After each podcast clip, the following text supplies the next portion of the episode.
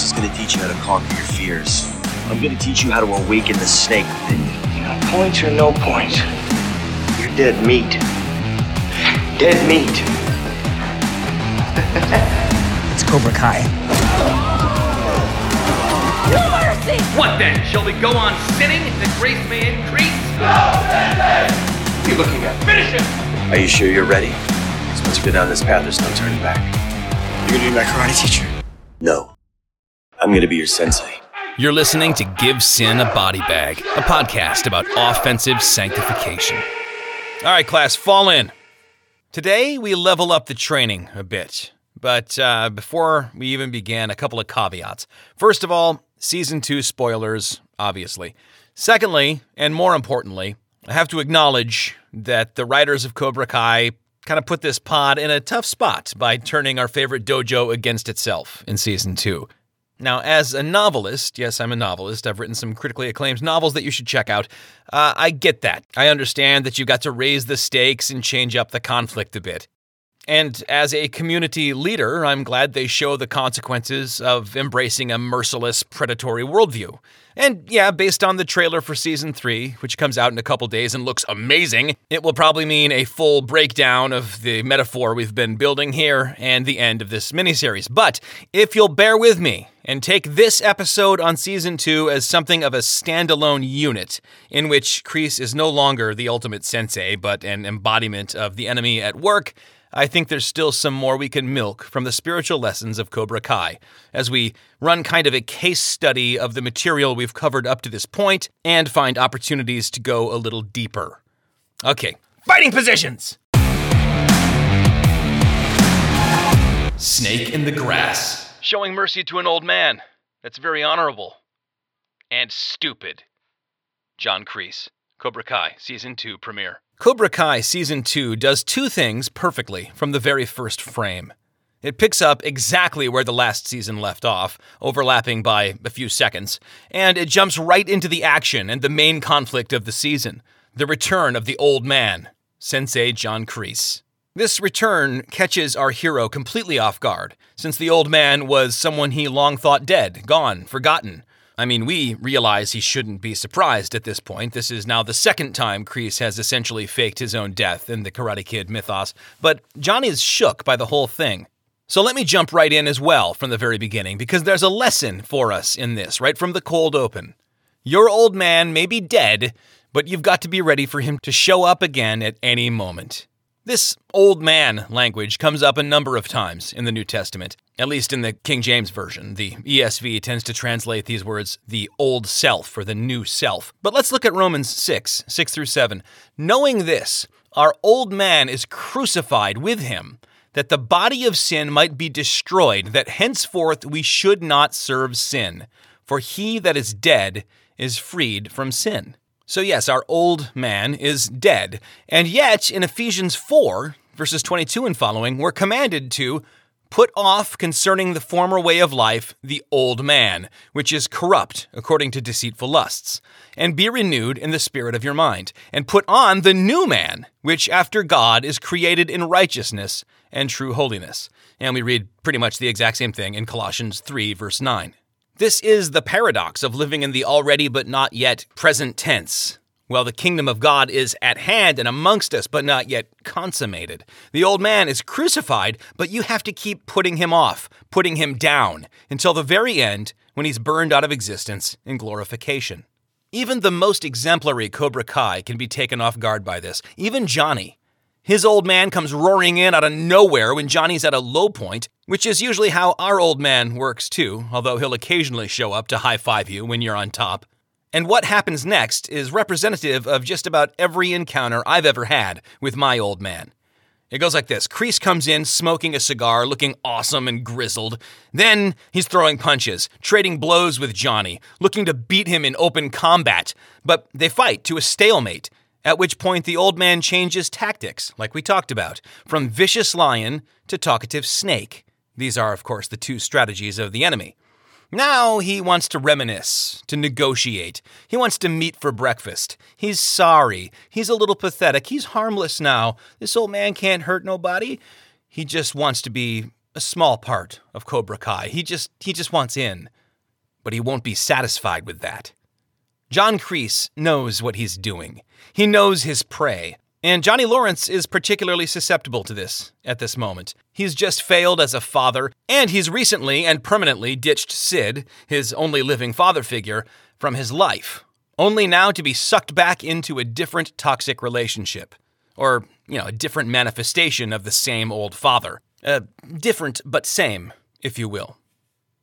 We, as the viewer, don't share Johnny's blind spot, though, and the camera angle lets us see all of Kreese's smirks as he manipulates his mark. We see his plan play out almost perfectly from the outset.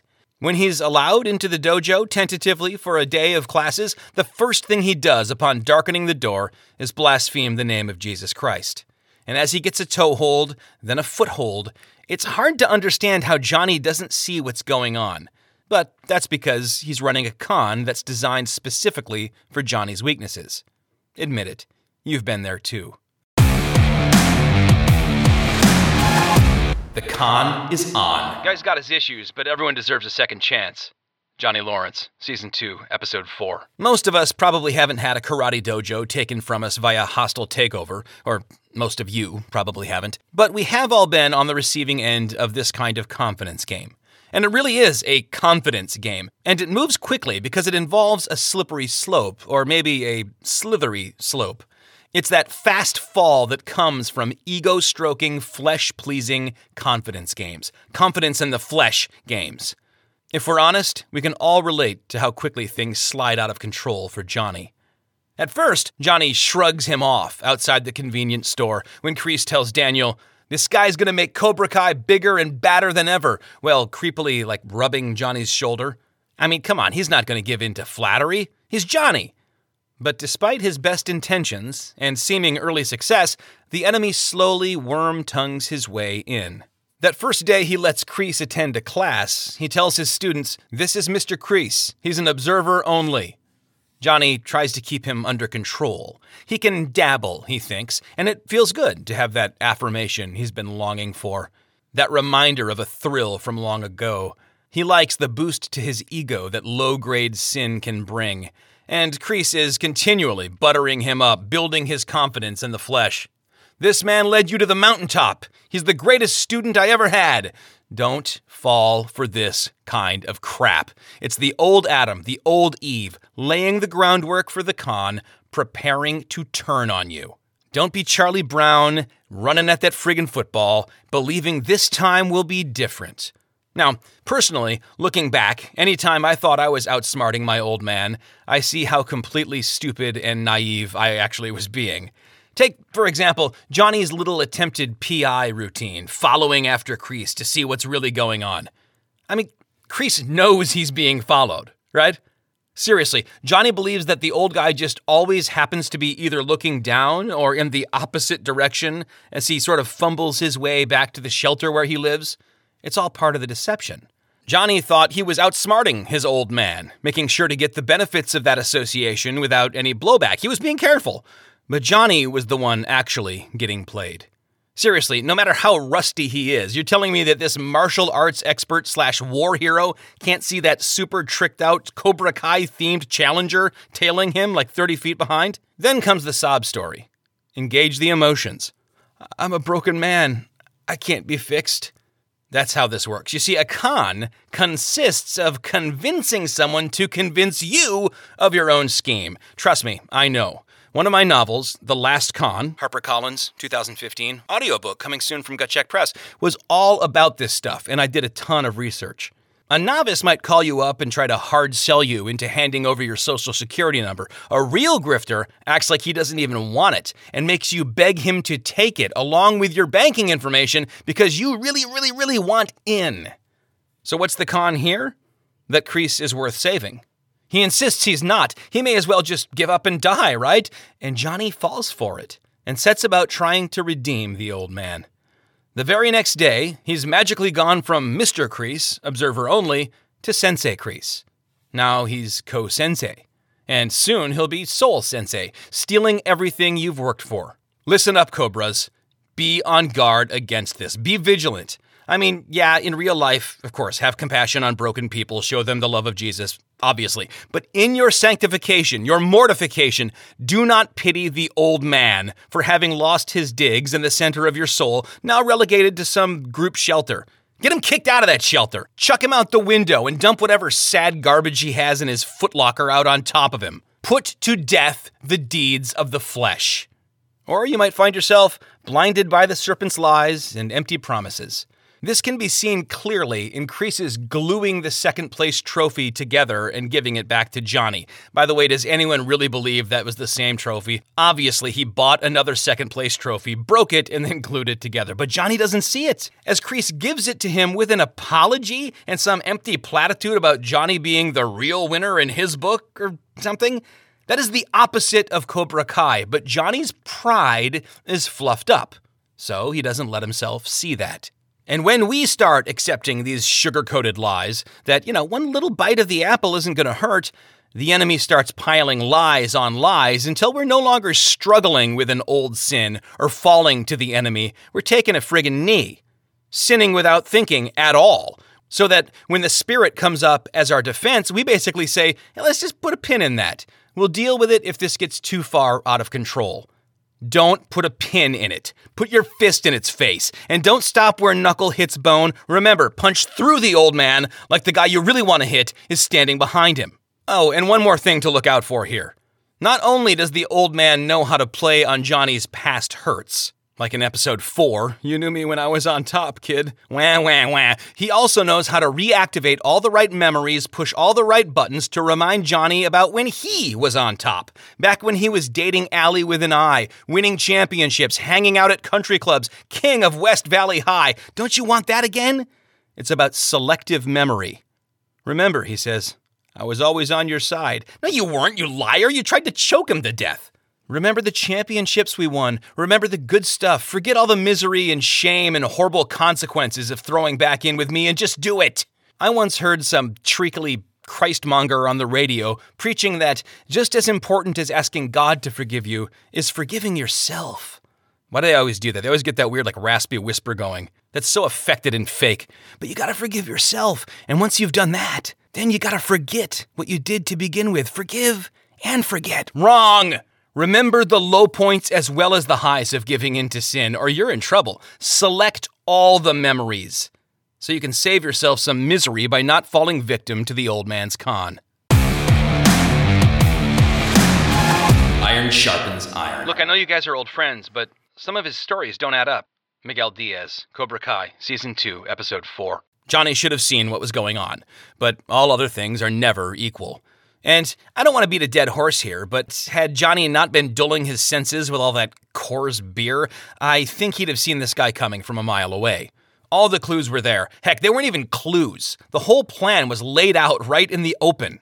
Kreese had been back in his life five minutes when he warned Johnny showing mercy to an old man is stupid, and yet getting Johnny to show mercy to the old man was his whole plan. This guy's a skilled grifter. Then, after getting bumped back up to sensei, while demonstrating a kick to the class, John Kreese says this The key to this move is making your enemy think you're retreating.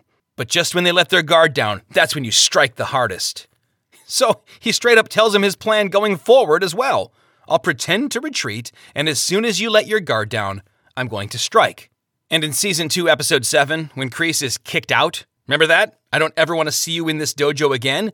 He leaves without a fuss, but notice, he leaves that awesome picture of himself, which is precious to him, taken by none other than Terry Silver, hanging in the office. Now, that should have been a red flag. He knows he's coming back. He owns the place. He's already wormed his way in. And notice, Miguel does see what's going on. He sees that Kreese is full of crap about his past. You mean Somalia, right? He challenges. Mogadishu is in Somalia. Rwanda's a whole different country. Kreese wants to invent a fabricated past for the class as well as for Johnny, but Miguel sees right through it. And he goes to Johnny and he warns him. Something's off about this guy. His stories don't add up, and Johnny dismisses him. He doesn't listen to Miguel because, hey, he's got it all under control. And he knows how to avoid falling into the same trap as before. And, of course, he doesn't listen because he's supposed to be teaching and mentoring Miguel, not the other way around. This is another way pride can sink you. Hey, I'm the pastor. That concerned parishioner doesn't know what he's talking about. Or, I'm the father. My kid should learn respect rather than trying to point out my flaws. Or, if you're like terminally complementarian, this can look like refusing to listen to your own wife, who God gave you as a partner in your sanctification and serving Him together. By the way, that's a LaRusso move. I know better than you, sweetheart. Pat, pat, pat on the head. I'm doing important things while she's actually running your car dealership and your household single handedly. Hungry, angry, lonely, tired. Did you get in a fight? John Kreese. Cobra Kai, Season 2, Episode 5. There's an acronym used in 12 step addiction recovery programs that I think is just as helpful in everyday sanctification. After all, we are all on some level addicted to sin. The acronym is HALT. It stands for Hungry, Angry, Lonely, Tired. The enemy comes after you when you're weakened and conflicted. You're longing after something you don't have. You're exhausted. You're defeated. You're bored. You're all alone. This is why Kreese chose to show up when he did. He pretends it's because Cobra Kai is back on top where it belongs, but he really knows that Johnny is all alone in the dark, hitting bottom. In episode 5, we see Kreese pulling the same thing on Hawk. Hawk, who's angry that he just lost a fight, lonely because his hippie girlfriend just left him, hungry for the spotlight that Miguel's been hogging, and tired of always landing second place, because it's no place. In a rage, he stalks into the dojo, which is weirdly always unlocked and wide open to the public, and starts beating the crap out of a heavy bag. And in walks Kreese, right on cue, ready to sow some seeds of mutiny and discontent. We've already covered how the enemy doesn't play fair. Or, in the words of model Cobra Kai Tori, the world shows no mercy, why should we? In fact, Miyagi specifically taught Daniel and his family's ancestral dojo in Okinawa to go for the quote primary target, which is, you know, the, the family jewels. Right. Honor, blah, blah, blah, defense only, and hit your enemy below the belt. That's the primary target. You gotta be ready for it. And crafty as a serpent. Notice that it's when Johnny is at his childhood friend's funeral that Kreese gets the lease switched to his own name. That right there tells us everything we need to know vis a vis the HALT acronym, the enemy's strategy, and our need to keep our heads on a swivel.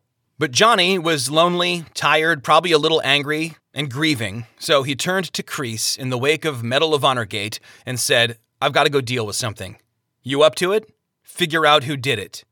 But here's the thing Kreese already knows who did it. It was him. And that is when he really started sinking his talons in, when Johnny's attention moved away to something else entirely. So I'm going to do something kind of controversial here, and I'm just going to call it right now. Amanda LaRusso is pretty much awesome, and her lame family doesn't deserve her, so I'm going to quote her favorably here. Sometimes when you focus on one thing, you lose focus on everything else that matters. When we're hungry, angry, lonely, tired, we're at risk of doing what Johnny did and leaving our sin nature in charge. But, you know, just for a while. Can you handle it for the moment? Guys, that's long enough to change the lease and cause you no end of suffering and headaches. Fire and Ice. Coming up next, have I got a treat for you? Please direct your attention to the LaRusso Auto booth for a presentation from Miyagi Do Karate. Chirpy Lady, Season 2, Episode 3. One of the greatest moments of Season 2 was when Daniel and his little Mickey Mouse Club were like seven eighths of the way through their white belt dance recital, which was basically a shot for shot recreation of Napoleon Dynamite and his Happy Hands Club. When the Cobra Kai made their sudden trademark entrance, unfurled a giant banner with their awesome logo, and started breaking things in full contact sparring. Hawk was spin kicking. Aisha punched through like four boards blindfolded like the absolute boss that she is. It was awesome.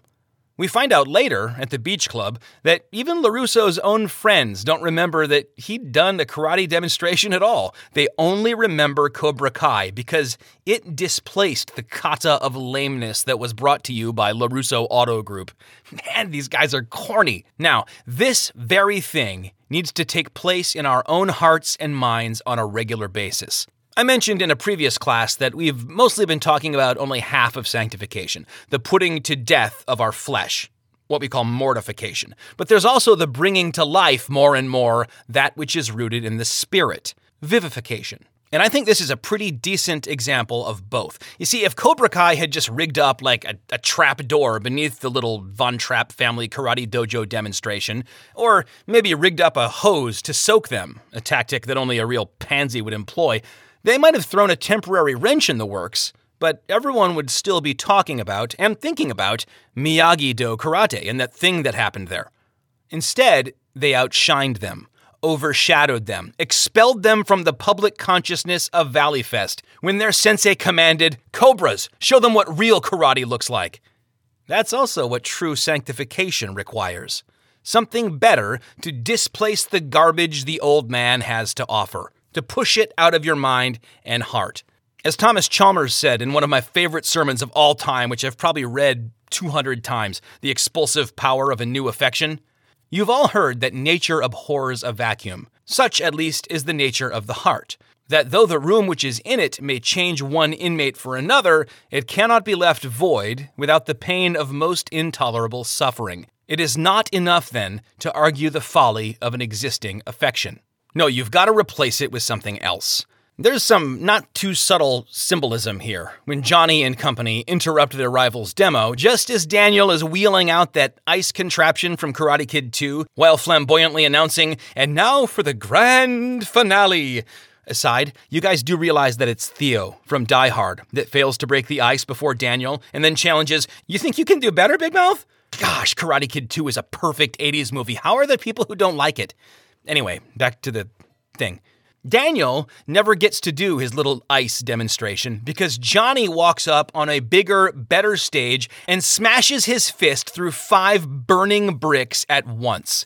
Guys, it's just science. Fire melts ice. And the final shot of that scene is those sheets of ice, unbroken, slowly melting and dripping onto the stage, becoming lukewarm water. This hot, cold motif, of course, brings to mind the words of Jesus in Revelation 3 Because you are lukewarm, neither hot nor cold, I am about to spit you out of my mouth. Or in the King James, I'm about to spew thee out of my mouth. By the way, spew spelled S P U E. That Greek word there, emeo, primarily means to vomit or to throw up. And this kind of lukewarm nonsense should make us want to puke as well. Don't meet the LaRusso ice with some half hearted response. Melt it with fire. I remember one night sitting in the home of one of my New Testament profs in seminary with some other students. Well, he wowed us all with his knowledge and insight. And I remember him going on this little side tirade about how the word passion had come to be a really positive thing in the evangelical church, one of its main virtues, if not its primary sacrament. And how strange that was because passion used to be a negative thing in Christianity. In the scriptures themselves, the passions of the flesh were always something to be put to death, not celebrated. Then, he quipped, it probably won't be long until we're celebrating lusting after the Spirit. And I kept my mouth shut and chuckled and nodded, but I wanted to say, I'm pretty sure St. Paul already did that. At least, again, in the King James Version and the ASV from 1901, my favorite translation of all time. Galatians 5:17 uses the language of lust when it says, for the flesh lusteth against the spirit, and the spirit against the flesh. And these are contrary the one to the other, so that ye cannot do the things that you would.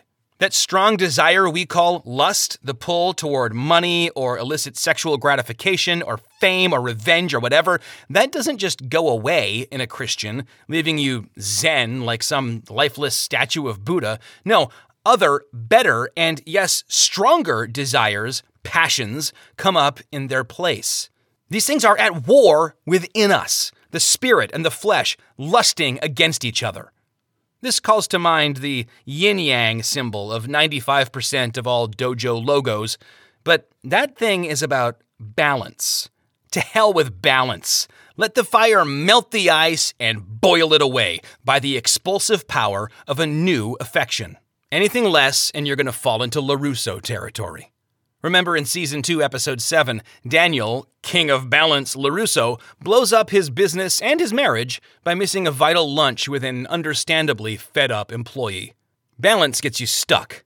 And that's something that segues nicely to forward, forward, forward. You gotta keep moving forward, or else you can get stuck exactly where you are. It's like the cement in this truck. If that drum doesn't start turning, the cement inside will harden and get stuck. Johnny Lawrence, Cobra Kai, Season 2, Episode 2. Has there ever been a more natural, inspiring teacher than Johnny Lawrence? Well, yeah, definitely, lots of them. But he's getting good at creating lessons that sink in. And when he sends a handful of his students into the cement mixer to use their own combined strength against the slippery slope of the inside of that drum, he taught them something they will never forget. We all need this lesson. Our evangelical culture seems to view conversion as the end of our story, right? That's how 95% of, quote, Christian testimonies end. Then I got saved, I was forgiven my sin, got right with God, the end. Maybe a paragraph or two of epilogue, but basically that's it. And that view is a recipe for getting stuck. We should be content with our progress to this point, at this point, because God is at work in us, but never complacent. You stop moving forward, you will get stuck in the muck.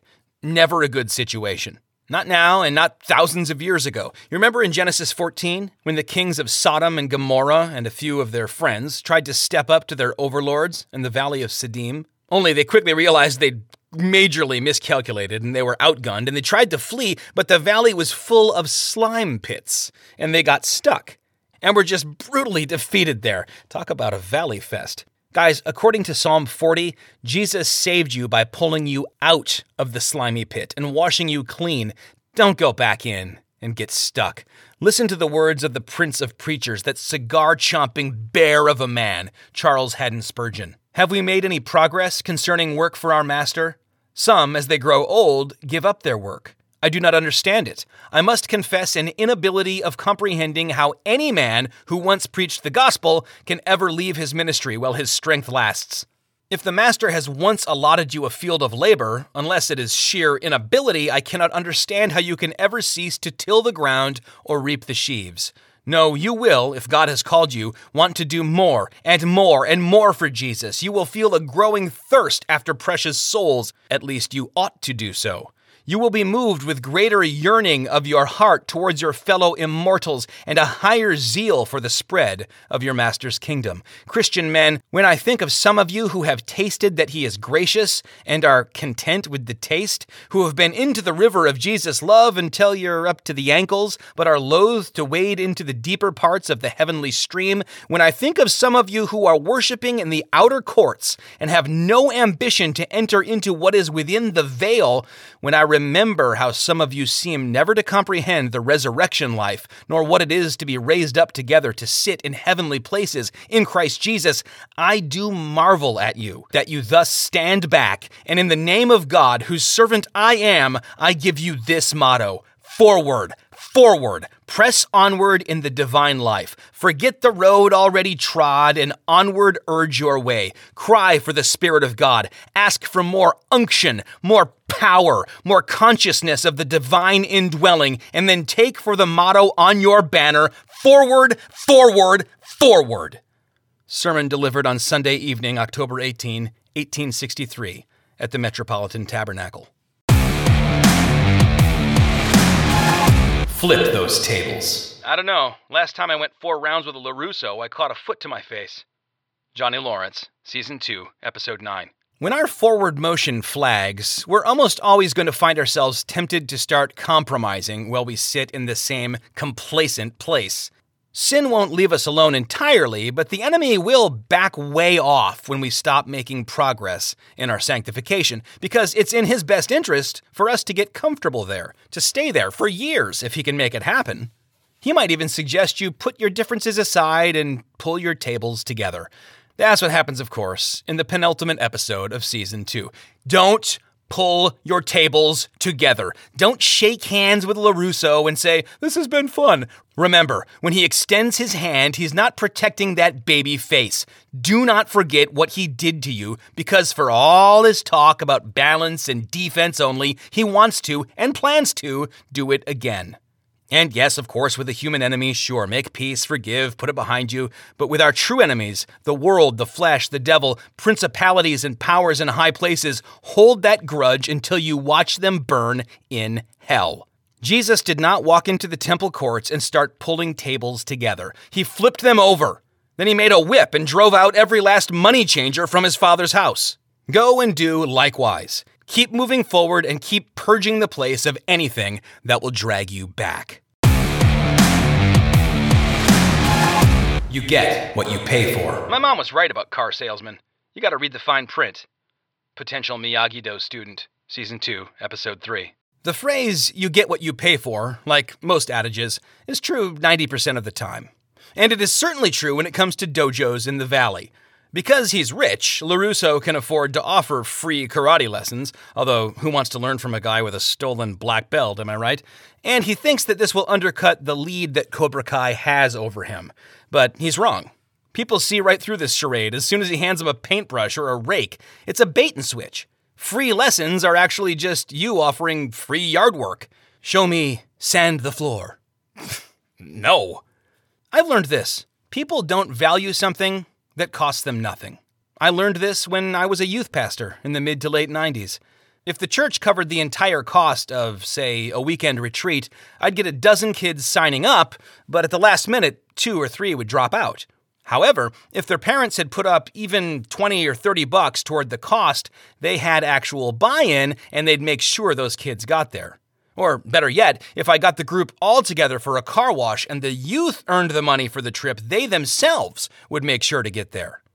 Of course, our salvation is bought and paid for by Jesus Christ. He paid the price, but he also told us to count the cost of discipleship. That by following him, we will be giving up much of what the world values. People whose faith never costs them anything will probably buckle the moment persecution of any kind, no matter how mild, comes their way. Even a bit of temptation might rock their commitment. In his enormous classic, The Cost of Discipleship, Dietrich Bonhoeffer wrote Jesus told us, If any man would come after me, let him deny himself. The disciple must say to himself the same words Peter said of Christ when he denied him I know not this man. Self denial is never just a series of isolated acts of mortification or asceticism. It is not suicide, for there's an element of self will even in that. To deny oneself is to be aware only of Christ and no more of self, to see only Him who goes before and no more the road which is too hard for us. Once more, all that self denial can say is, He leads the way, keep close to Him. Points or no points? Sir, we thought you were serious. Amanda LaRusso, Season 2, Episode 2. As we draw an end to the formal training here, let me sum up. Yes, this has been a rather tongue in cheek look at these topics through the lens of a very cool, if corny, TV show. But at the same time, I'm dead serious about all of these concepts. These fleeting illustrations notwithstanding, we cannot be flippant about sanctification. I've already told you that Mrs. LaRusso won me over as a character the last time I watched the series, and obviously Daniel doesn't deserve her. She's way too cool, way too pretty, way too smart, and way too young to be married to him. Seriously, she could be his daughter.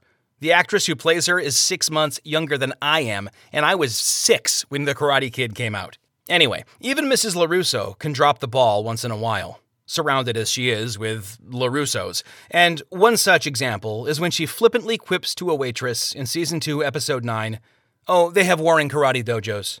Yeah, it was a great line. It made me laugh, but is it still funny when you know what happens to you know who in the next episode? Not laughing anymore, Mandy? Hey, it's one thing to mock the devil's one trick pony status, it's another to act like the whole thing is a joke. But the latter is very popular at the moment. We joke about being holy more than we try to be holy. If I had a dime for every punchline I heard within the church visible at the expense of, quote, purity culture or some other aspect of putting to death the appetites of our flesh, I'd use the money to buy and retrofit my own awesome Cobra Kai themed Challenger. This is no joke. All the silly Karate Kid references aside, if you've been stuck in your walk with Christ, if you've been compromising, believing the enemy's lies, buying into his cons, light up that fire, melt that ice, and fight back. We talked about the difference between justification, when we're declared righteous in Jesus Christ, which is an act of God, something He alone does, and it's either done or it's not. It can't be in process. Boom, you're righteous. Versus sanctification which is a, a present tense work of God. It's happening slowly, and we are involved in it. And sometimes we screw up, and sometimes we fall, and sometimes we backslide. And think about that term. That's a great term because, you know, if you're on your way somewhere and you slip and fall, that's one thing. Even if you hurt your knee or twist your ankle, you can still get up and keep limping forward. You haven't lost anything. But if you fall and slide back, back down that slippery, slithery slope, that can be really, really discouraging. God's word promises us in Philippians 1 6 that he who began that good work in you will see it through to completion. You have his guarantee on that. So tie on that black headband, fall in, fighting positions, strike first, strike hard, no mercy. Unless otherwise indicated, scripture quotations are from the ESV Bible, Holy Bible English Standard Version, copyright 2001 by Crossway, the publishing ministry of Good News Publishers, used by permission, all rights reserved. The Karate Kid, The Karate Kid Part 2, and The Karate Kid Part 3 are all copyright Columbia Pictures Corporation. Cobra Kai, The Karate Kid Saga Continues, is copyright 2018 Overbrook Entertainment and Sony Pictures. Columbia Pictures, Overbrook Entertainment, and Sony Pictures have not endorsed this production in any way. References to characters and short quotations from these materials are used for critical and or satirical purposes. Gut. Check.